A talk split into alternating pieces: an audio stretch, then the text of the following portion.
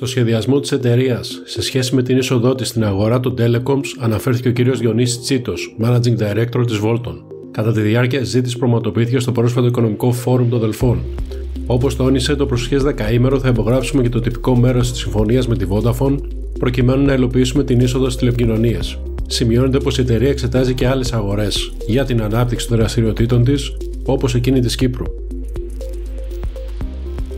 Ο Υφυπουργός Ανάπτυξης και Επενδύσεων Χρήστος Δήμας ανακοίνωσε ότι η Hewlett Packard Enterprise πραγματοποιεί μια σπουδαία επένδυση στη χώρα μας, ιδρύοντας Παγκόσμιο Κέντρο Αριστείας στον τομέα τεχνητή νοημοσύνης.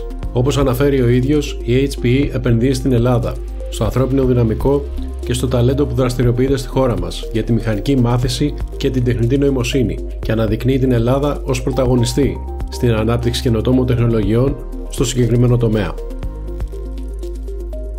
Οι αρμόδιοι υπουργοί από τις χώρες του G7 συμφώνησαν να προωθήσουν την υπεύθυνη χρήση της τεχνητής νοημοσύνης, λόγω του ότι οι τεχνολογίες Generative AI κάνουν όλο ένα και περισσότερο την εμφάνισή τους σε χώρες και τομείς, αναγνωρίζουμε την ανάγκη να πραγματοποιήσουμε βραχυπρόθεσμο απολογισμό των ευκαιριών και προκλήσεων αυτών των τεχνολογιών και να συνεχίσουμε να προάγουμε την ασφάλεια και την εμπιστοσύνη, καθώς αυτές αναπτύσσονται, ανέφεραν οι πιο ανεπτυγμένες οικονομίες του κόσμου σε κοινή δήλωση, μετά από διήμερη συνάντηση που πραγματοποιήθηκε στην Ιαπωνία.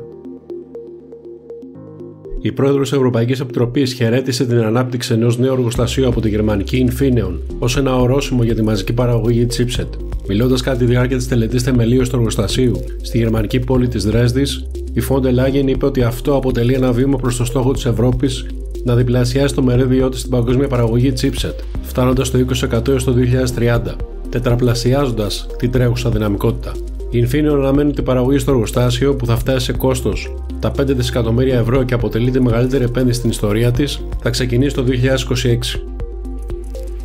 Κατά τη διάρκεια συνέντευξης στο Bloomberg, η Υπουργός Εξωτερικών της Ισπανίας για τις τηλεπικοινωνίες και την ψηφιακή υποδομή, Μαρία Γκονζάλες Βερακρούζ, αναφέρθηκε στο στόχο που υπάρχει σε σχέση με τη βελτίωση της θέσης των παρόχων της Ευρώπης στην παγκόσμια αγορά.